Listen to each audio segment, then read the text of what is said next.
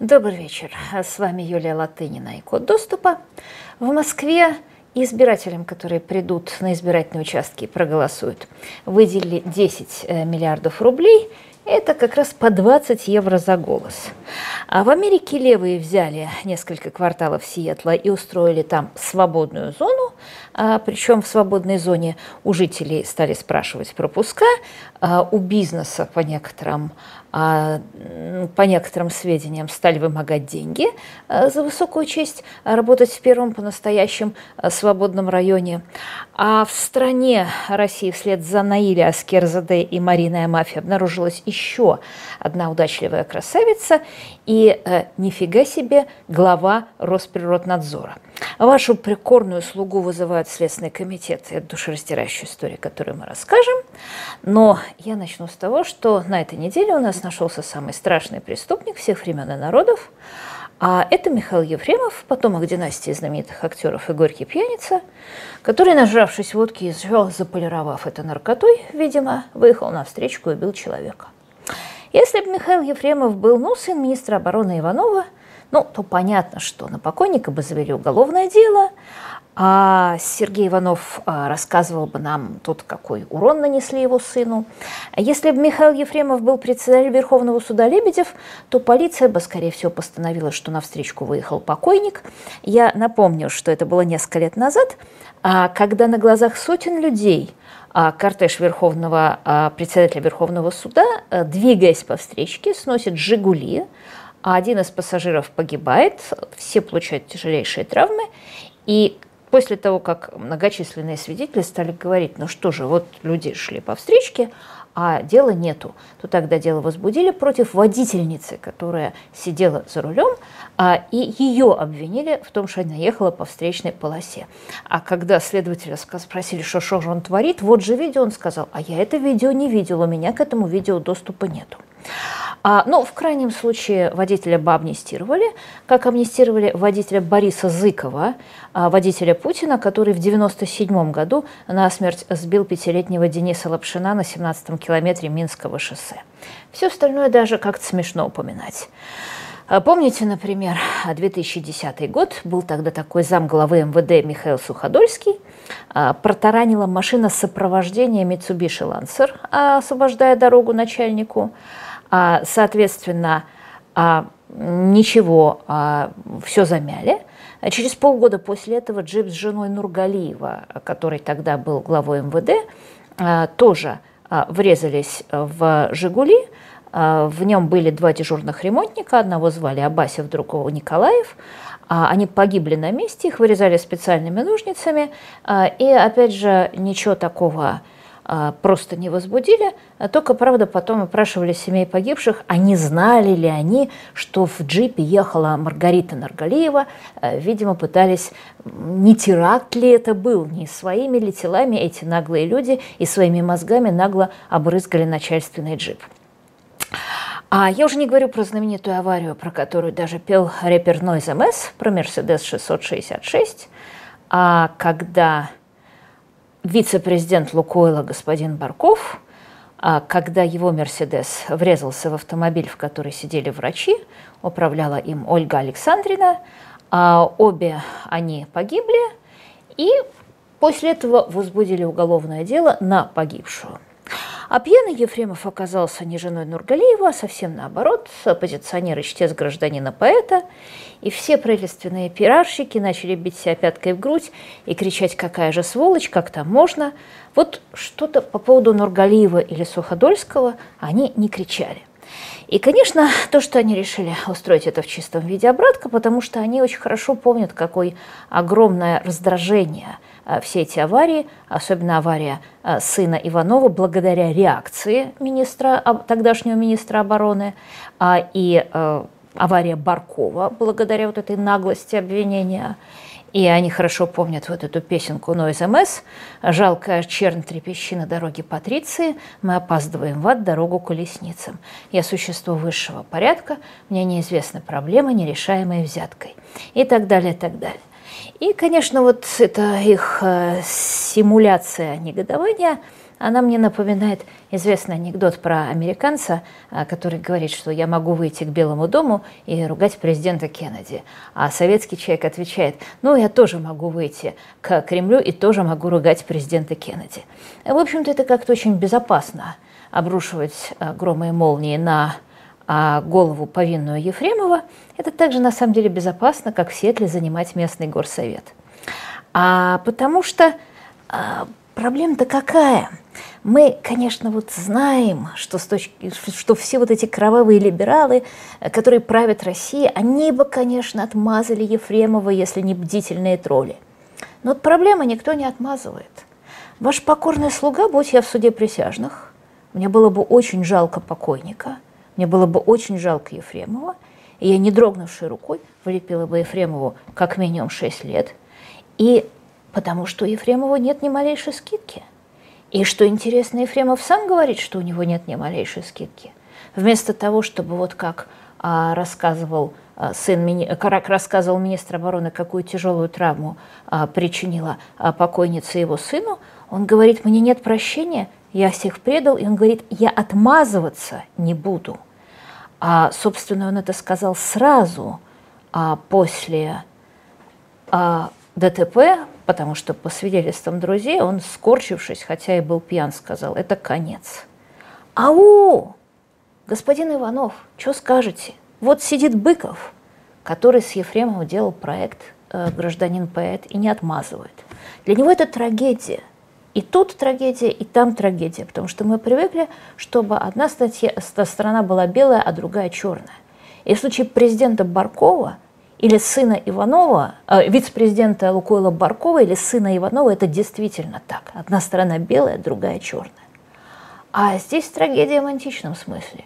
Ужасно жалко погибшего, который ничем не виноват.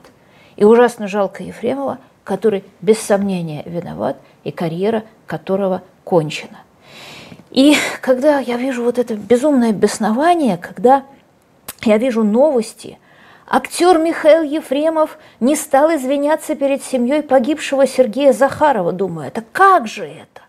Вот же вот же видео, на котором он, а, ну не на коленях просит прощения, а наоборот говорит, я прошу прощения, но прощения мне нет. Это конец. А как же они вешают такую новость? И оказывается, значит, там какие-то э, журналисты, простите, пожалуйста, это, конечно, не журналисты, да, это немножко другое у них слово. Они бегут за актером а, в подъезде а, и спрашивают э, его, а, и кричат, чтобы он, не хочет ли он извиниться перед семьей Ефремова. Михаил Олегович, может быть, прощения попросите, спрашивает какая-то корреспондентка. Это что, перед ней извиняться? Какое она отношение имеет к семье Захарова? Это корреспондентка спрашивала сына Сергея Иванова, не хочет ли он извиниться перед покойной Светланой Беридзе. Маргариту Нургалиеву она не спрашивала, Баркова не спрашивала, не хочет ли он извиниться перед убитыми. Ах, нет, тогда она, извините, другое слово, а не журналистка. Так что вот весь этот грандиозный замах, он падает волшебно весельно, новости-то нету. Ефремов совершил тяжкое преступление. Смягчающих нет. Он будет сидеть. Самый, если умный у нас Кремль, а я в этом сомневаюсь. Да тут не по максимуму, потому что там по максимуму 12 лет. А, и мне, знаете, еще кажется, они ведь всегда отмазывают своих, причем не обязательно а, крупных чиновников. Они там отмазывают летчика Ярошенко, торговца оружием Бута, кого угодно. Вот любой подонок, а, который попадется на Западе, они отмазывают. И они искренне, наверное, думали, что сейчас либералы будут рассказывать, да нет, вот Ефремов тут ничего страшного не сделал, этот сам бросился под колеса, да и вообще Ефремов был не пьяный. И, конечно, им очень важно обсуждать Ефремова, чтобы не обсуждать главное, что происходит в стране с эпидемией. Потому что в лучшем случае она вышла на пик – в лучшем случае она пошла на убыль в Москве. Вот мои знакомые врачи говорят, что да, в Москве а, наметилось некоторое облегчение, потому что она начиналась в Москве, а в регионах, наоборот, все только начинается. И тут нам говорят, что 1 июля а, должны люди проголосовать за вечного Путина. И даже в Москве, по подсчетам «Медузы», сейчас около 300 тысяч заразных больных, а, которые могут быстро все разнести – Действительно, в Москве прошел первый пик заболеваемости, но на графиках хорошо видно, что, во-первых, сама заболеваемость в России была гораздо выше, чем в Великобритании и Италии. Во-вторых, упала она только незначительно. И э, никто не может предсказать, вот мои знакомые врачи, все-таки они не эпидемиологи, да и мы про эту эпидемию еще не очень хорошо понимаем. Никто не может предсказать, а как поведут себя те же самые случаи в Москве. С другой стороны, конечно, понятно, что есть огромная усталость карантина, и если еще месяц назад люди сидели в Москве и дрожали, что вот сейчас придет коронавирус, и они заболеют и умрут, то сейчас мы видим, какая огромная а, толпа хлынула праздновать снятие карантина на Патриаршии, и уже вот последние недели люди сидели и кипели, какого черта нас держат заперти, и вот Собянин со своим графиком прогулок достал. И Галкин его высмеивал. А и, а, конечно, а, больше всего в этом смысле потрясает ситуация, потому что отмена карантина – это что значит? А, это, в общем, прямым текстом означает, слушай, парень, если ты пожилой человек, если у тебя есть деньги, ты можешь изолироваться где-нибудь на даче, то ты можешь выжить а, и если даже ты заболеешь, то у тебя есть большой шанс устроиться в хорошую больницу. Многие больницы в Москве действительно хорошие, многие действительно вытаскивали с того света. А вот если э, ты э, человек бедный, э, которому надо ездить за продуктами, то, скажем так, шансы твои на выживание существенно уменьшаются. А, конечно, удивителен этот разворот Собянина – вряд ли по его желанию. А, «Медуза» очень подробно описала, как ему звонил лично Путин, а, потому что московские власти реально боролись с эпидемией, а, и я бы сказала, что это единственные региональные власти по всей стране, о которых я знаю, может, я кого-то не знаю, которые реально принимали решения, которые были связаны не с тем, чтобы втереть начальству кремлевскому глаза – и заткнуть э, глотки врачам, которые говорят, что нам не хватает того и того. А реально принимали решения, которые были направлены на борьбу с эпидемией. Не все эти решения были правильные, не все они были достаточные, точно уж не все были популярные, но тем не менее Собянин был единственный, который реально прилагал усилия для спасения жизни людей, а в то время как большинство губернаторов а, прилагали усилия для того, чтобы заткнуть рот тем, кто говорит, что люди гибнут. И вот э, стоило позвонить Путину, а, мгновенно взял под козырек. Перед этим, как сказал Невзоров, еще раздался сдвоенный щелчок с Вадимова Мишустина. И это прекрасная, конечно, иллюстрация того, а, что не может быть отдельно эффективного менеджера в стране, а, где поплыла сама государственная ткань и где высшее руководство страны – а, пребывает в какой-то альтернативной реальности, а, с которой вы, например, можете познакомиться, а, прочтя интервью Патрушева аргументом и фактом о том, что Россия окружена врагами и цветными революциями. А, и знаете, как я уже сказала, очень сложно на самом деле дать стопроцентный ответ, плохо или хорошо, что сняли пропускной режим, потому что с одной стороны есть Собянин, который а, только что а, говорил, что ограничения не будут сняты чуть ли не до осени, и потом вдруг мгновенно перевернулся и сказал, что ограничения снимаются после звонка. А с другой стороны, есть те люди, которые ругали Собянина за то, что он вводит э, разные безумные меры, разные избыточные меры контроля, и, значит, после того, как э, эти меры контроля были сняты, тут же тоже перевернулись и стали ругать Собянина за то, что он их снимает. И э, с одной стороны, как я уже сказала, есть опасность умереть, а с другой стороны, есть усталость от карантина, которую мы видим, кстати, во всем мире. А в том числе одна из составляющих американских беспорядков, бесспорно, усталость от карантина. И вот я как бы думала, это в плюс или минус это снятие карантина, потому что очень а, сложно, мы до сих пор очень мало знаем о вирусе, и вирус до сих пор политизирован не только в России, но и в том числе в открытом мире, потому что меня лично совершенно потрясло письмо американских экспертов, э, содержание которого было приблизительно такое – а если вы выходите на улицу, нарушая карантин, чтобы поддержать Black Lives Matter, а, то это хорошо, и тогда вирус на вас не действует. А если вы выходите на улицу, чтобы протестовать против слишком серьезного карантина, то тогда вы гады и убийцы, и вирус обязательно на вас подействует. Я подумала, ну, слушайте, ну, если в Америке эксперты такое пишут, то чего нам со своим лаптем-то э, ругаться на то, что наши власти тоже вертят карантином, как хотят. Но а, есть абсолютная мера, которая точно показывает, что на самом деле думают власти об опасности заболеть.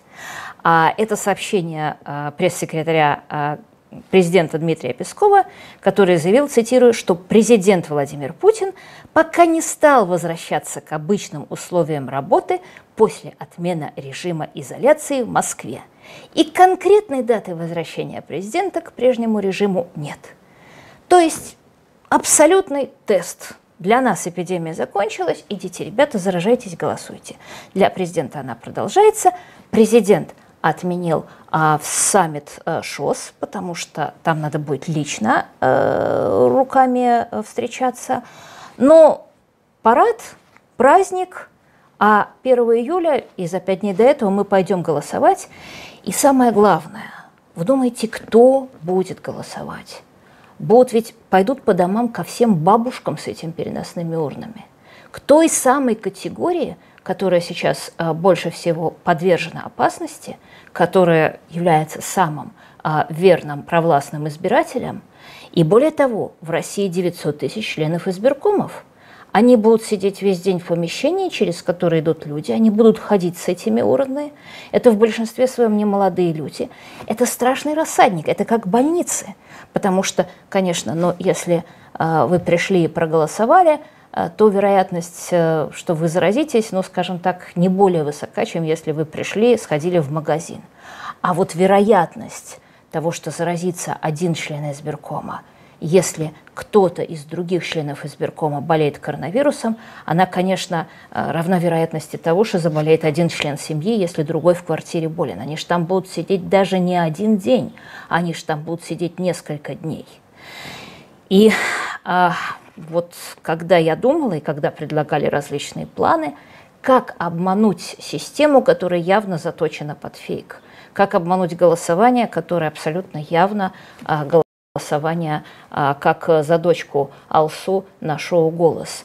А как, э, что делать с тем, э, что э, вот сейчас уже доходят слухи, довольно много людей рассказывает, что а, бюджетников, например, в Москве а, требуют, чтобы они зарегистрировались со СНИЛСом на электронном голосовании, так мало того, чтобы, чтобы они зарегистрировались, так чтобы они еще привели товарища – и понятно, это происходит потому, что российское электронное голосование, э, напоминаю, позволяет начальнику проконтролировать, как ты проголосовал. Строго говоря, оно даже э, может, э, начальник даже может проголосовать за тебя, обладая твоими ключами. И как, как бороться с этой системой, которая настолько совершенна в своей фейковости, очень сложно. Леонид Волков предложил, а, на мой взгляд, очень а, интересный способ. Напомню, он, а, речь идет о забастовке членов избиркомов. И уже 500 человек из членов избиркомов, из членов различных территориальных комиссий подписали это письмо о том, что голосование надо перенести. И вот если можно, я не буду взывать к совести членов избиркомов, а я просто буду взывать к их чувству самосохранения.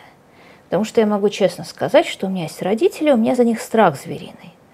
А, потому что я понимаю, что для человека а, за российского за 60 лет с сердцем, с диабетом, а, это не про моих родителей, это вообще это про члена избиркома. Но а, это, если не приговор, то очень серьезное испытание коронавирус. А с, и заболеть а, вероятность а, очень велика. И, собственно, подумайте, члены избиркома, надо ли это вам, потому что вас же никто не уволит. Там же не надо там, подписывать никакие письма, выступать, рвать на граде рубашку. Вот члены избиркома а, в день голосования, даже не за день, а посылают смс слушайте, у меня кашель, у меня 38, можно даже скорую вызвать. А, и, собственно, кстати говоря, еще одна вещь, которую я не могу добавить, это, конечно, вот это известие о том, что выделяется в Москве 10 э, миллиардов рублей, э, которые будут разыграны для тех, кто придет на голосование в качестве каких-то там подарочных сертификатов для увеличения потребительского спроса. И, на мой взгляд, это просто вот разница в цене голоса избирателя в демократии в авторитарной системе а, потому что на московских избирателей, это 7,3 миллионов избирателей, это получается 20 евро за избирательский голос.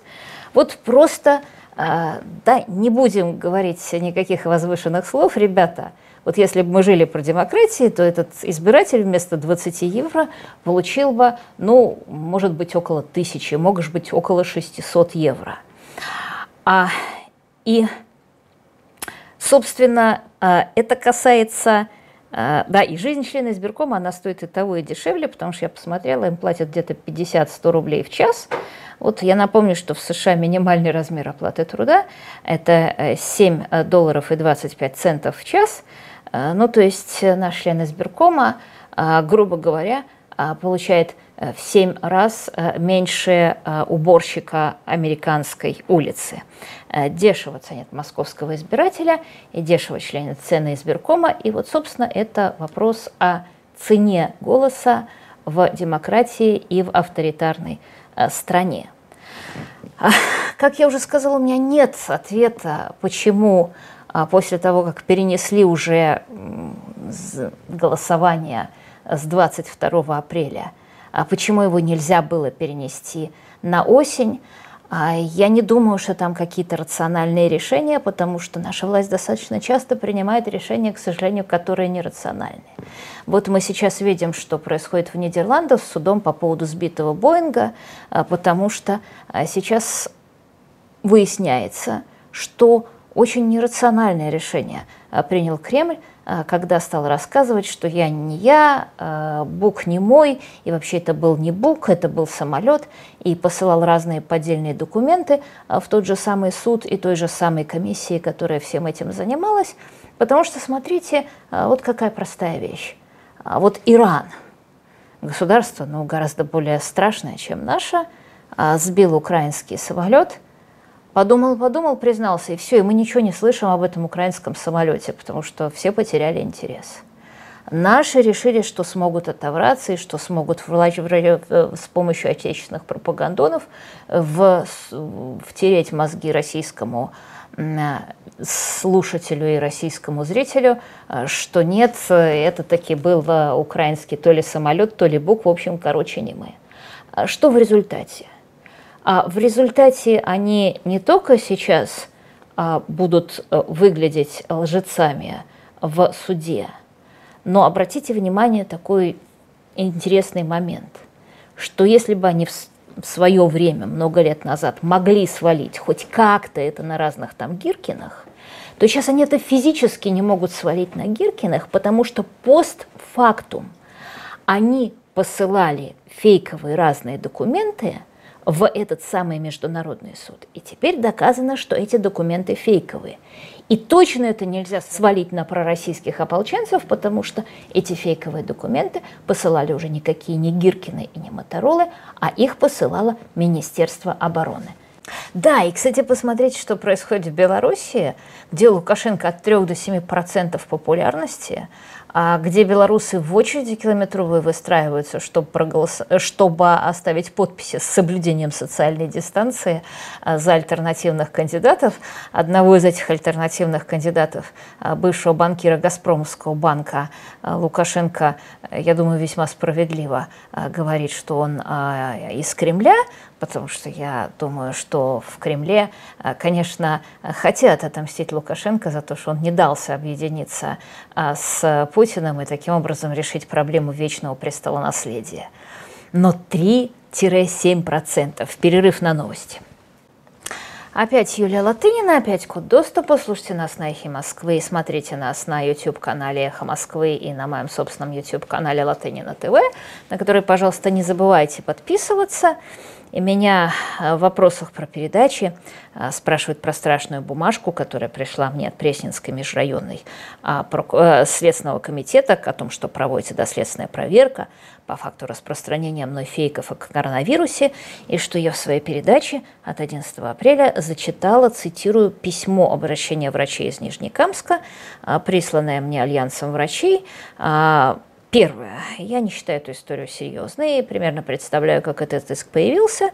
И вторая эта история, конечно, очень смешная и поучительная, и мы от нее не отстанем. Итак, э, напомню, что сейчас это уже, конечно, не новости, а в апреле, особенно в начале, это просто был кромешный ад, потому что со всех сторон валом шли рассказы о том, что у врачей э, везде, э, в тот момент даже в Москве не хватало СИЗов. Кстати, их не хватало тогда и в Великобритании, и в Америке. Правда, там вместо того, чтобы говорить, что их нет, и заводить дела на тех врачей, которые говорили, что их нет, там просто это признавали и с этим боролись. А, и э, если вы помните, тогда э, действительно своими руками власть сделала грандиозный а, пиар а, лидеру независимого альянса врачей Анастасии Васильевой, а, потому что, ну, когда Васильева возила по областям эти маски, которых не хватало, ее останавливали, забирали, арестовывали, рассказывали, что эти маски отравлены ковидом Навальным, то это был, конечно, такой пиар, который вот показывал, что власть абсолютно нерациональна, и пиарщики думают о том, а, как отличиться перед начальством, а не перед том, как дело сделать. Ну и поскольку они сделали Анастасии такой пиар, а, я как раз узнала о ее существовании, а, я попросила ее прислать мне ряд обращений, врачей, и действительно многие из них сочетала. Я рассказывала тогда о башкирской больнице имени Куватова, где, как известно, впоследствии все подтвердилось. А там врачи заразились, перезаразили пациентов, а, и тогда начальник, президент Башкирии говорил врачам после того, как они говорили, что вот у нас СИЗов нету, ну, чего, чего же вы побираетесь? А теперь там прокуратура расследует, как всех перезаражали. А, я говорила об случае в Эжвинском районе в Сыктывкаре, а, где тоже а, больница превратилась в очаг инфекции ровно по этой схеме. Заражается пациент, заражается врач, дальше начинают заражаться все, кто проходит через эту больницу. А я говорила о преследовании врачей, например, Всеволода Шухра из Москвы, он известный хирург просто дал интервью о том, что в больнице плохо обстоит дело с средствами защиты, тут же вызвали на допрос, как он следует разглашать, смеет разглашать врачебную тайну. В Великом Новгороде Руслану Разгалиев тоже дал интервью, тоже вызвали Следственный комитет. А, выяснял, во всяком случае, Следственный комитет, как он смеет это говорить. А, тогда я говорила со многими врачами, которые моляли не называть их имена. Одно из этих имен я сейчас могу назвать. Это Юлия Волкова из города Сочи. А, тоже она говорила, что защитных средств в больнице нет. Тоже ее начали вызывать э, в Следственный комитет. А тогда она просто еще надеялась, э, что как-то ее случай не станет известным.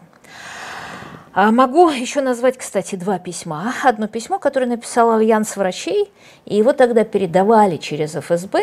И, собственно, вот эм, по поводу этого именно письма Песков громко сказал, что если есть какие-то проблемы, то надо жаловаться начальству, а не в прессу. Но больше всего я сошлюсь на второе письмо, которое э, написано было гораздо позже, о нем, собственно, стало известно совсем недавно. Это было письмо экспертной группы, абсолютно лояльной Путину, к вице-премьеру Татьяне Голиковой и министру здравоохранения Михаилу Мурашко. А, значит, э, подписанты этого письма – а, ну, достаточно сказать, э, что э, его главным инициатором являлся президент благотворительного фонда волонтеров помощь детям-сиротам Елена Альшанская, суперлояльный человек, который у нас член группы по поправкам президенту, и подписали его многие другие знаменитые, опять же, лояльные врачи. И вот э, они провели опросы перед этим письмом, а они э, пришли к выводу по опросам, он был в 30 медицинских организациях 12 регионов, что 49% в медицинских организациях нет четкого алгоритма расчета потребностей в средствах индивидуальной защиты. И еще одна проблема – 43% опрошенных медиков а, боялись говорить и говорили, что это опасная тема, рассуждать, что у нас э, ничего нету. Вот супер лояльные люди написали это письмо, Цитировала я и другой официальный документ, например, отчет МЧС о том, как обстоят дела в разных регионах. А, причем а, меня ужаснуло не а, те регионы, которые, как Республика Мариэл, говорили, а у нас тут вот 247 штук медицинских одноразовых масок, и это, значит, типа все. А меня как раз э, и изумили те регионы, которые сказали, да нет, у нас все нормально. А вот, как я уже сказала, мне с самого начала было странно, почему так работала эта система. А вместо того, чтобы исправлять э, реально существующую проблему, а, которая ведет к повышению смертности, которая унижает врача, которая ставит его в чудовищное положение, они еще дополнительно давили на врачей, а, зажимая им горло. И я всегда искала ответ. Мне кажется, что я его нашла, потому что вот есть слухи, что у нас система оценки деятельности губернаторов, а у нас есть администрация президента, есть Кириенко, который очень большой технарь, и вот он ставит, э, там есть формальный список KPI, э, где, значит, губернаторам ставятся оценки. И главное губернатору отчитаться перед этим списком, что у него все хорошо. То есть это вот абсолютно как китайские военачальники времен опиумной войны. Главное не разбить врага, а главное отчитаться перед императором, что ты разбил врага. И, собственно, я думаю, что в основном именно поэтому, а, вместо того, чтобы бороться с проблемой, а, во многих регионах стали бороться с теми, кто эту проблему констатирует. А проблема продолжается. Вот «Медуза» недавно опубликовала еще одну историю э, Центральной городской больницы э, города Искитима. Опять это врач анонимный, он давал интервью э, сначала сайту Тайга-Инфо, а потом «Медуза» его перепечатала. Абсолютно то же самое. Отделение пулмонологии превратилось в ковидное отделение, но без защиты пациентов от коронавирусной инфекции. А, нету препаратов, нету положенной защиты. А, и самое главное, а, что санпропускник, который пропускает больных в это отделение, он общий с терапевтическим отделением, которое находится на первом этаже, и, соответственно, больные идут вместе со всеми вытекающими отсюда последствиями. То есть вот типичная проблема, которая существует по всей России, которую как-то уже неприлично отрицать. Теперь внимание, среди многих писем, которые я прочла, а, и многих людей, с которыми я говорила, было одно письмо, которое пришло якобы из Татарстана. Поскольку я не говорила с этим человеком лично, я не стала оглашать это письмо целиком, а я не стала говорить, откуда это письмо и кто его якобы написал. А сейчас я наглашу это письмо целиком, потому что начиналось оно так – меня зовут Зайнаб Мухамедшина, я являюсь врачом общей практики в городе Нижнекамск. По официальной статистике в нашем городе всего три случая заражения коронавирусом, но это по официальной, по факту же во всех больницах нашего города сложно найти пациента без двусторонней пневмонии. Мы обращались в местные СМИ, они отказываются оглашать информацию и так далее, и так далее. У нескольких врачей уже начались осложнения, и, как я сказала, поскольку я не говорила с автором письма, я не стала называть имя, и чтобы его не подставлять, и город, просто зачла кусочки. А, далее а, автор, между тем, поддерживал деятельную переписку с Анастасией Васильевой, а, который я написала ему, ну, вы не должны молчать, вы должны записать обращение, я буду защищать вас как могу. А в ответ автор ответил, а, что он боится звонить Анастасии, что он боится потерять работу, цитирую, «у меня два ребенка учатся в школе, мужа нет, я единственный кормилец в семье». А в конце концов, тут я уже буду говорить со слов Анастасии, автор позвонил ей, более того, это была женщина, а, состоялся разговор – а эта женщина спросила у Анастасии Васильевой, а кто вообще ваш главный представитель в Татарстане? А Анастасия ответила, ну, собственно, никого нет, хотите, будете вы. Записывайте обращение и так далее. И все это был фейк. Нету такой Зайнаб Мухаммедшины, нету такой больницы, и, судя по всему, это вообще не женщина, а мужчина, а, которая, как я представляю себе, пыталась развести а, Анастасию Васильеву на какие-то признания. Я уверена, что разговор их записывался. А поскольку ловить в этом разговоре, видимо, было нечего, то после этого этот человек под ником «как бы Влад» опубликовал это все в своем твиттере, а, причем охарактеризовал это как самое безумное в своей жизни письмо с самыми отбитыми фразочками. Это очень старая тактика, история, которую мне подсказала моя матушка, Алла Николаевна Латынина, известный уже в прошлом литературный критик. Есть прекрасная история про Михаила Кольцова, которого, напоминаю, расстреляли в 1940 году, а, который был по совместительству как агент НКВД, так и талантливый журналист и пропагандист, а, когда а, он был в Испании во время войны, и как раз тогда начали просачиваться в западную прессу, прежде всего в эмигрантскую, истории про чистки и расстрелы, он сочинил письмо в парижскую эмигрантскую газету «Возрождение», о том, что вот в СССР творятся страшные вещи, чистки, расстрелы или так далее. А письмо напечатали. А потом Кольцов с торжеством выступил с разоблачением, мол, он сочинил всю эту чушь, газета постоянно врет, и если взять первые буквы каждого пятого слова в фальшивом письме, то из них сложится фраза «Наша белобандитская газета печатает всякую клевету об СССР». Ну, а на самом деле «Возрождение» была, конечно, э, солидная газета либерально-консервативного толка. Возглавлял ее, кстати, Петр Струве, а, один из знаменитых редакторов знаменитого «Вехи». Это, собственно, была крупнейшая мигрантская газета. А, и, то есть это не был какой-то желтый листок, а очень даже авторитетное издание. И, собственно, что доказывает публикация газеты, полученного по почте письма? Ну, только то, что письмо имитировало подлинные свидетельства, а, и а, что газета действительно печатает подлинные письма, полученные по почте. А, и когда полезно идет из подачи Кольцова подняли шум, то вопрос возникает, а как проверить? Позвонить в советское полпредство и спросить, а правда, что у вас можно арестовать за неосторожное высказывание, что у вас есть пытки и что переполнены лагеря? Но вот э, точно так же, как э, проверить некоторые из писем а, людей, которые говорят, у нас в больнице происходит то-то и то-то, а говорить мы об этом боимся. А, конечно, самое интересное – это конец Кольцова, а, потому что вот этот человек, который написал, что никаких пыток и никаких расстрелов в России нет, как я уже сказала, в 1940 году он был расстрелян – а перед этим а, он оговорил 90 человек, среди которых были его близкие друзья. Вот я думаю, он интересно вспоминал наличие, как он ловко отрицал наличие арестов и пыток. Так вот, я бесспорно поддерживаю стремление Следственного комитета установить, кто такой этот как бы Влад. И если Следственный комитет не найдет как бы Влада, а, то я обещаю, что новая газета будет заниматься этим вопросом. И, естественно, я реально без всяких дураков приношу извинения Татарстану за то, что купилась на письмо злонамеренного фейкодела, а, собственно, если бы Минздрав Татарстана мне позвонил вместо того, чтобы публиковать э, после этого разные многочисленные однотипные статьи о, о, о том, что, значит, вот злобная Латынина оклеветала Татарстан, я бы с удовольствием извинилась раньше. Мои извинения никак не изменяют того факта, что я буду продолжать следить за ситуацией с ковидом в Татарстане, потому что Альянс получает оттуда много настоящих писем, и котлеты отдельные, а мухи отдельные.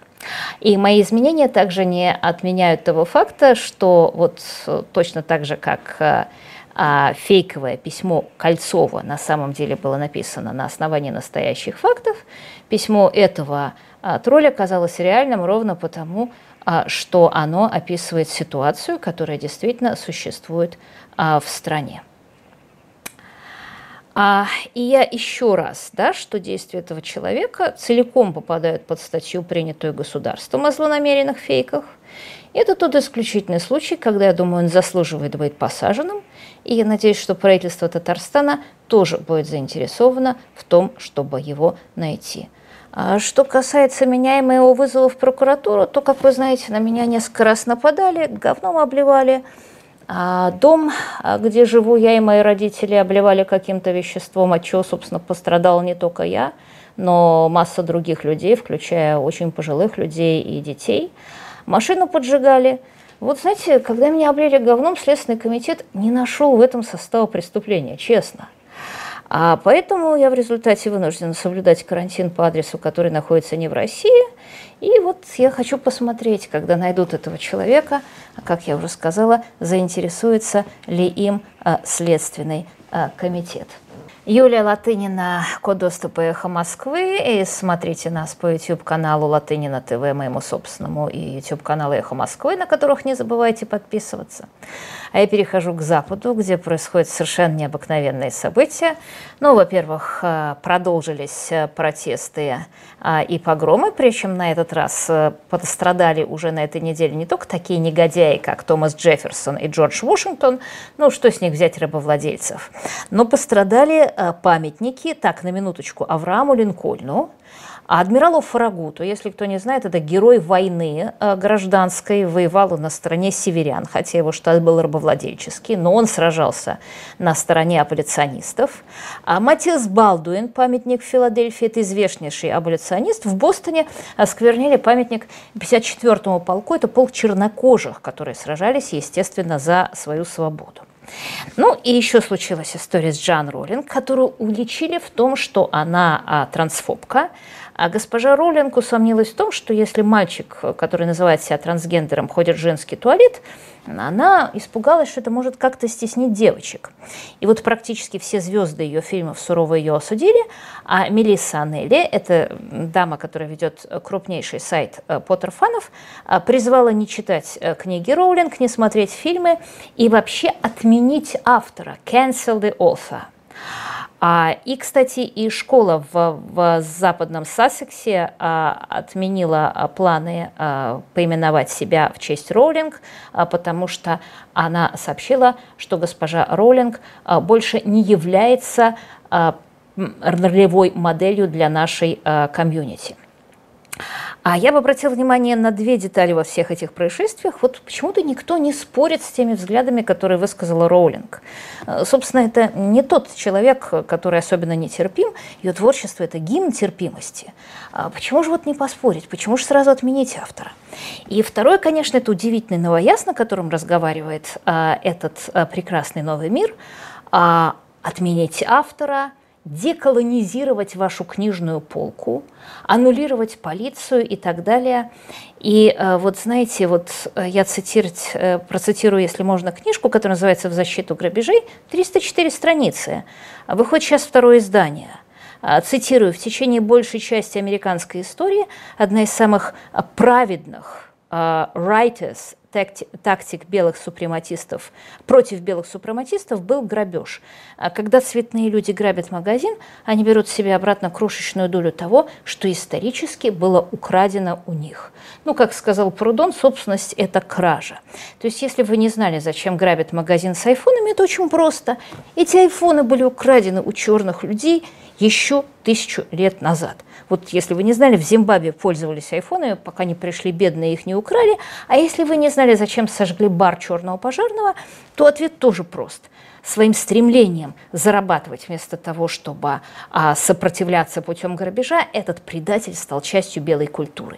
А если вы не знаете, за что убили чернокожего 77-летнего экс-копа Дэвида Дорна, который пытался защищать магазин своего друга, то опять же вот за это. Это было восстание, а он, защищая магазин, сражался на стороне расистов. И если вы думаете, что, ну мало ли там какая вот книжка оправдывает грабежи, в 2014 году вышла, а я приведу только два примера текущих. Репортер MSNBC стоит на фоне пылающих зданий и говорит, это в основном протест, насилия нет. Ну вот только горит. А, или а, в а, Нью-Йорк, или, а, значит, Николь а, Ханна Джонс а, на телевидении говорит, уничтожать, а, уничтожать имущество, которое может быть заменено, это не насилие. «О, какую интересно вы сказали», – отвечает э, ведущий. По этому поводу у меня есть две новости. Одна плохая, другая плохая. И первая плохая новость у меня для отечественных пропагандонов, которые радуются горящей Америке так, как будто они сами ее подожгли. Ребят, успокойтесь, а Америка это переживет.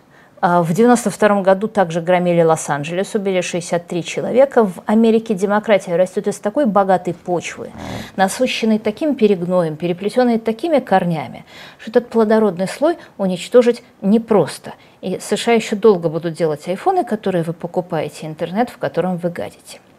А вторая новость, тоже плохая. У меня, в общем, для всех поклонников открытого общества.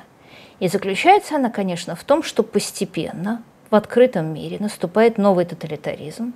И вот все это происходящее, и оскверненная статуя Линкольна, и Роулинг, которую надо отменить, а, и госпожа а, Бендер, глава городского совета Миннеаполиса, которая на CNN объясняет дословно, что ваше желание, нежелание быть ограбленным – это белая привилегия. И футболист, который уволен за твит жены – а, и другой человек, который уволен за то, что он написал, а, сказал, что все жизни, а не только черные, имеют значение. Да, это, конечно, прекрасный новый мир, который приближается. Мы в России этот мир а, уже видели. Он написан Булгаковым а, в лице Шарикова и Швондера. А если вы думаете, зачем они это делают, ну вот зачем там антифа, которые э, заняли центр э, Сиэтла, несколько кварталов Сиэтла со словами «свобода», э, почему они тут же, хотя еще раз подчеркиваю, это пока там недостоверные отчеты, там, приходят к бизнесу со словами «за свободу надо платить», а начинают тут же вводить цензуру, выталкивают тех журналистов, которые, по их словам, ведут себя неправильно. А ответ заключается, конечно, в том, что просто эти люди фантастически невежественны. Если вы им скажете, что в 17 году это в России было, они честно выпучат глаза, потому что они не знают, что в 17 году что-то было – а они большей частью считают, что мир начался ну, где-то лет 30 назад. До этого были одни расисты вроде Линкольна. Их так научили в школе и университете. Они знают, что они росли в глубоко кровавом капиталистическом обществе, которое заботится в мире чистогана. Вот э, в 2019 году опрос был 57% миллениалов, только 57, э, считают, что Декларация независимости США – больше обеспечивает свободу, а, чем коммунистический манифест. Вот все, что советские профессора объясняли нам в 50-х годах каких-нибудь своим ужасным языком, а, новоязом, Оруэлловским, о страшном капиталистическом мире Чистогана, эти люди реально получают от своих же профессоров в западных университетах и даже в западных школах. И, конечно, поскольку все, что им внушают, но это такие же абсурдные вещи, как э, рассказы России о том, что это Украина сбила Боинг, то для того, чтобы эти утверждения безумные превратились в аксиомы, а не остается ничего другого, как общественный террор. Каждый, кто не с нами, должен быть затравлен, вот как Джан Роулинг. Потому что для того, чтобы верить в коммунизм в 21 веке, вообще нужно абсолютно не знать историю. И, конечно, они ее не знают – Потому что в этом смысле эти люди а, и белые, и чернокожие, а, и гетеросексуалы, и трансгендеры. Да, вот многие из тех, которые протестуют, мне кажется, что у них есть такой худший вид расизма. Они испытывают расизм по отношению к всему прошлому человечеству. Они вот реально презирают предков за то, что у них не было айфонов. Ну, э, я понимаю, конечно, что не все, у кого есть айфон, темпоральные расисты. Но я боюсь, что вот это растет прежде всего из какого-то фантастического невежества нынешней калейдоскопической культуры. Потому что а, я вот как поклонник Роулинг, если возможно, воспользуюсь ее метафорой. Как с моей точки зрения выглядит общество, в котором все равны? Это вот общество, в котором есть волшебники и есть маглы. Но если в семье магла родился волшебник, то добро пожаловать в мир волшебников. А новая идеология – она другая. Она утверждает, что все маглы умеют колдовать, а волшебники у них это украли. Отдайте обратно, и вот как только мы вас, волшебников, уничтожим и раскулачим, так мы научимся колдовать. Революция, она всегда, э, извините, кончается крайностями. А всегда Жеронду э, побеждают санкелоты. Вот я в прошлый раз говорила вам о мэре Миннеаполиса, крайне левом, которого, знаете, что с ним случилось на этой неделе – его зашикала толпа. Почему его спросили, готов ли ты, мэр, аннулировать полицию, он ответил нет. И еще раз вот обратите внимание на этот потрясающий а, новояз. а, потому что полицию, если вы помните, тоже аннулировали в современной России, в советской России. Вместо полиции потом была ЧК, которая расстреливала буржуев направо и налево. А у Мао, если вы помните, было еще лучше. Были такие бригады, самосуда. Они начинались с Янани, и они потом были очень распространены еще до культурной революции, а когда, условно говоря, вот собиралось все село, и человек, исп... или собиралась вся коммунистическая ячейка, и человек исповедовался в своих грехах, а ему говорили, нет, все равно нет тебе прощения, иди и повесься. Вот я не сомневаюсь как-то, что вот до этим ребятам волю вот кончится реально этими маистскими техниками, а, и Джанон Роулинг, ну что, придется, там, чтобы искупить свою вину, не только извиняться, но уже просто и вешаться. Вот эта техника отлучения, эта техника массовой травли, травли толпы, а она почему существует? Потому что эти ребята не хотят полемизировать. А если можно, я процитирую человека, которого я за эту неделю просто влюбилась. Его зовут Томас Соуэлл, и если можно, я просто несколько цитат – а большая часть, значительная часть социальной истории западного мира в течение последних трех десятилетий это была история замены того, что работает, на замену того, что хорошо звучит. А, или вот другая цитата из Томаса Соуэлла. А, «Если вы всегда верили, а, что каждый должен играть по одним и тем же правилам, то 60 лет назад вас за это назвали бы радикалом, 30 лет назад вас за это назвали бы либералом, а сейчас вас за это назвали бы фашистом. Я на всякий случай скажу, что Томас Соуэлл а, – либертарианец, ученик а, Фридмана, а, поклонник Хайека. Э, ему сейчас 89 лет, это знаменитый, знаменитый абсолютно экономист, он чернокожий.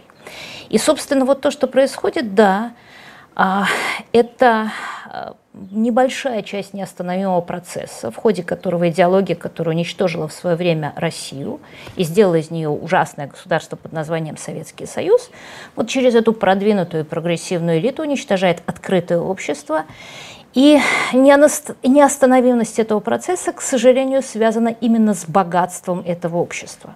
Вот в свое время Платон рассказал нам легенду об Атлантиде, которая была богатая, и из-за этого она погибла. То есть Платон, судя, по сути, сказал, что Атлантида погибла, потому что у нее был высокий ВВП. И, в общем-то, это заявление Платона, как ни странно, оно в течение многих тысячелетий было правдой, а потому что в течение многих тысячелетий более развитые и богатые страны а, становились мишенью для более бедных, но более воинственных варваров.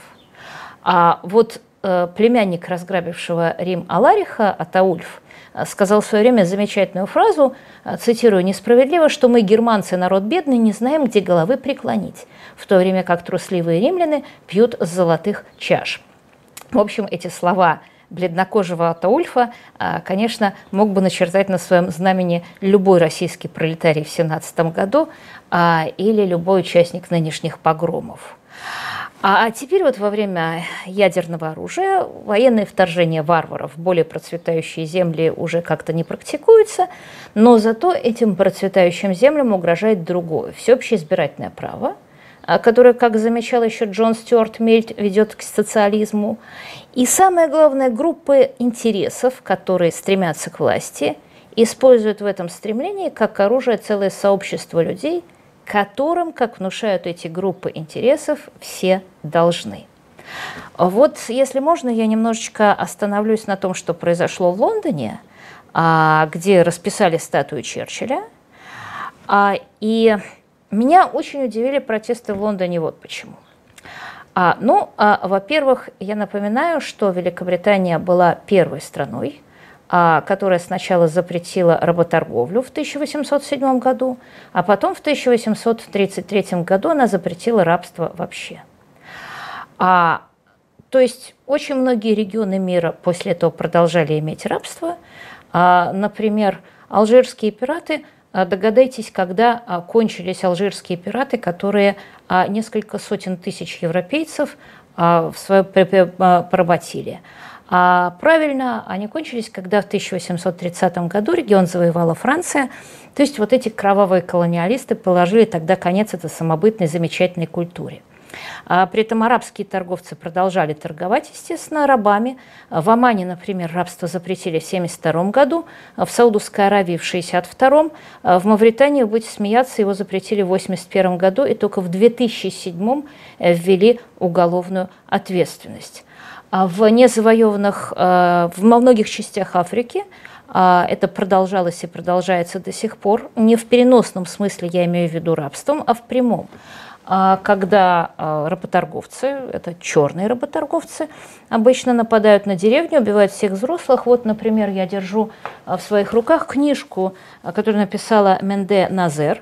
Это девочка из Судана. Когда ей было 12 лет, работорговцы напали на ее деревню, всех убили и продали ну, вы, наверное, скажете, если судить по протестам, продали, наверное, американцам или там французам. Нет, ее продали в Саудовскую Аравию. Ее купила семья саудовских дипломатов, которые привезли ее в качестве рабыни в Лондон. И там они запрещали ей выходить из дома, объясняя, что эти кровавые белые э, тебя съедят и изнасилуют. Ну, она таки сбежала. А причем заметьте, что саудиты, в общем, ничего не нарушали, потому что в общем, по законам шариата, э, законы шариата разрешают рабство. И вот если вы посмотрите, кстати, на регион, который дольше всех массово опустошил Африку и превращал ее население в рабов, вы будете смеяться, это арабские страны, они делали с 9 по 19 век массово. Я не знаю, например, знаете ли вы, что благодаря этим рабским набегам, я даже не знала, в Индии образовались целые анклавы населения, которые, в общем-то, родом банту. И даже в Индии было две царских династии банту. Это Сахин в Гуджарате и Джанджира в Бомбее обе, ну, в смысле, в Гуджаратском районе и в Бомбейском районе, обе раджские династии были банту. Это прекрасный ответ расистам, которые говорят, что вот, мол, черные нифига не способны. Нифига себе, да, представьте, в Индии меньшинство, а установила царскую династию. Ну, и это прекрасный ответ левым, которые страшно протестуют против рабства у белых, которое худо-бедно, ну, даже в Америке кончилось 150 лет назад. И не протестуют, ну ладно, что там против 10 веков арабского рабства так до сих пор позволяют там себе рабство. И, конечно, если им скажешь, что вот, ну это же безобразие, но саудовские дипломаты привезли в Лондон черную рабыню, и ее там эксплуатировали, так они скажут, вы исламофоб. И вот я как-то думала, что протесты против рабства в Лондоне, ну вот они хотя бы будут включать в себя вот протесты против саудовских дипломатов. Но они были вот против Черчилля. Э, я уже сказала, что у этих людей вот самомнение может сравниться только с их невежеством. Второе, что я хочу очевидно сказать, что поскольку рабство э, запретили в Англии в 1933 и 1934 годах, там были два разных закона, то, в общем, за редчайшими исключениями, среди тех э, людей с черным цветом кожи, которые стояли в этом толпе, не было людей, предки которых приехали в Британию рабами. То есть, в общем, эти люди или их предки, они приехали из какой-нибудь замечательной процветающей Африки в страшную, кровавую, угнетающую их Британию, а, чтобы а, попротестовать а, против этих расистов. То же самое Франция. И вы скажете, что ну вот в США это были рабы. Я вас удивлю, с 1980 года 3,8 миллионов чернокожих эмигрировало из Африки в США. Они составляют сейчас почти 9% черного населения США. Слушайте, у меня вопрос. Если Америка такая страшная российская страна, э, почему поток э, туда едет? Как я уже сказала, это нельзя назвать бунтов против системы, а потому что мы видим, что система, точнее та часть американской системы, а, которая является левой, поощряет а, эти а, протесты, эти погромы и оправдывает эти погромы, одновременно периодически заявляя, что с одной стороны, да, вот эти, что это, это, это, это правильно, что громят, и это не является насилием, а с другой стороны заявляя, ну, если есть что-то есть, то это какие-нибудь белые супрематисты, переодевшиеся. А, и действительно, это отчасти напоминает 17 год, потому что в 17 году большевики, они а, когда приходили к власти, они использовали, если помните, в качестве а, пролетариат в качестве той группы, обездоленной группы интересов, которая приведет их к власти. Они объясняли пролетариату, что вот его обокрали, что вот все новые замечательные вещи, которые он видит, всякие железные дороги, аэропланы, это все результат кражи прибавочной стоимости. И, как известно, большевики построили общины, общество, где прибавочную стоимость не крали. Но вот после того, а, как оно было построено, пролетариат не получил в личное пользование аэропланов, а, а получил он ГУЛАГ и расстрел за подбирание колосков. Однако неосуществимость социалистической идеи, она, в общем, не остановила тех, кто готов всегда переделить сделанное другими, а поскольку пролетариата в нужном количестве уже не было, то новые левые стали использовать другие сообщества людей, которым они объяснили, что им все должны и что Уолл-стрит у них украл. А, кстати говоря, из этих объяснений должно было следовать, что там, где Уолл-стрита нету, например, в Нигерии или на берегу Слоновой Кости, жизнь гораздо богаче. Это опять же было не так, но расхождение идеологии с реальностью никогда еще не смущало ни одного а, идеолога, потому что каждый идеолог знает, что надо делать, если факты расходятся с реальностью. Надо организовать группу давления, которая выгонит человека, упрямо цепляющегося за факты, с работы и назовет его фашистом. И вот мы видим, что на Западе одним из таких сообществ являются мигрантами, э, мигранты, категория населения, которая в прежние времена в любом свободном обществе была наиболее динамичной и успешной, но сейчас с помощью специальных бюрократических организаций а мигранты, особенно из ближневосточных стран, э, загоняются в такие электоральные гетто, которые потом будут голосовать за леваков э, и исламистов. А Другим из таких сообществ, особенно в Америке, являются а, чернокожие. Не большевики в США постоянно внушают белым коллективное чувство вины, а черным коллективное чувство жертвы, которой все должны. А, собственно, вот в средние века евреям объясняли, что они коллективно виноваты за распятие Христа. Примерно тоже сейчас объясняют в американских колледжах а, э, миллениалам. И вот э, большая бедность, больший уровень преступности, катастрофическая неграмотность в черной общине, э, а, все это левыми объясняется тяжким наследием рабства. Э, и я э, с удовольствием по этому поводу процитирую уже упоминавшегося мной э, Томаса Соула, который как-то не выдержал и сказал, давайте-ка сравним наследие рабства э, с наследием либералов. Э, с уровень бедности, пишет Томас Соуэлл, среди чернокожих – упал с 87% в 1940 году до 47% в 1960-х. Напоминаю, что как раз в 60-х началось движение за гражданские права и началась самая главная война с бедностью. А в течение следующих 11, 18 лет, пока война с бедностью только начиналась, и на исторической сцене действовало поколение, чей характер сформировался до социальных реформ, э, бедность среди черных замедлила падение, но все-таки упала еще на 18%. А вот после этого падения остановилась, и еще в 80-х президент Рональд Рейган сказал, что мы объявили войну бедности, и бедность выиграла. А в 60-м году, после двух столетий тяжкого наследия рабства, напоминают Соуэлл, 78 чернокожих детей росли в семьях с двумя родителями. К 90-му году 66% э, черных детей росли без отца, а сейчас, я не ошибаюсь, это около 88%. А ваша покорная слуга не принадлежит ни к чернокожим, ни к мигрантам, но я принадлежу к еще одной огромной группе людей, интересы которых тоже защищают левые, а именно женщин. А потому что а вот они тоже доказывают женщинам, а, что мы есть жертвы патриархальных стереотипов и маскулинной культуры. И как историк и библиист я вам скажу, что это абсолютная правда. Вот когда я читаю Пятикнижие Моисея, я, конечно, меня коробит, что женщина даже не рассматривается как самостоятельное существо. И вот, допустим, Содом и Гамору уничтожают потому, что жители Содома собрались у дома Лота от мала до велика и потребовали им выдать чужаков на изнасилование. А женщины, они что, тоже участвовали в процессе? И как женщина я вам скажу, ну чего – Мало ли чего было две с половиной тысячи лет назад, или 200, или 100. Как современная женщина, живущая а, с точки зрения как раз феминизма в сравнительно открытом обществе, Я знаю, что я полностью свободно делать, что хочу. Более того, у меня, извините, свободы больше, чем мужчины, у женщины. Потому что хочет будет делать мужскую карьеру, хочет выйдет замуж и повеснет на мужике. А мужик этого выбора практически лишен.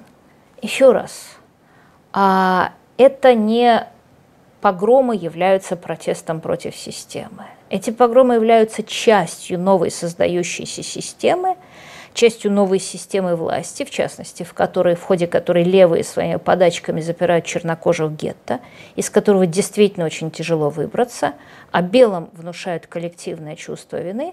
И главная проблема в этом смысле в Америке заключается в том, что в ходе войны с бедностью для отдельных групп населения был, в общем, построен социализм. Эти группы населения получают более или менее бесплатно жилье, образование, медицинскую помощь, даже еду, а в обмен – а, требовалось от них одно не вступать в воды свободного рынка, а не брать ответственность за детей, не пытаться работать самим, поддерживать так или иначе в детях то же самое чувство «мне все должны», а как всегда бывает с социализмом, этот социализм нищенский. Это было социальное жилье, но не вилла, это было образование, но не Гарвард, это была еда, но не мишленовские рестораны. И это одновременно надежно забирает потребителей социализма в кормушки и возбуждает в них понятный социальный протест. А почему нам так мало? Это вот а, то самое, что писал Соуэлл, это замена того, что работает, на, замен, на то, что кажется хорошим. И, как я уже сказала, это встроенная проблема процветающего общества. Более того, это в конечном итоге биологическая проблема. Вот в свое время Ричард Докинс описал оптимальную стратегию выживания у некоторых видов ос. Этот вид или роет в земле гнездо, или откладывает яичко, где он откладывает яичко, или отнимает гнездо у другой особи. И Докинс задался вопросом, а при каких условиях оса делает гнездо, а при каких она отнимает его? А, и оказалось, что генетической разницы между капиталистами, делателями и социалистами-отнимателями нет – а, нет никаких природных, погодных триггеров, которые запускают то или иное поведение, а единственный триггер – это количество имеющихся гнезд. Вот если гнезд мало, оса роет, а если гнезд много, оса грабит, потому что так выгоднее. А вот в открытом обществе а, стало просто слишком много гнезд. Всего лучшего. С вами была Юлия Латынина и Код доступа. До встречи через неделю.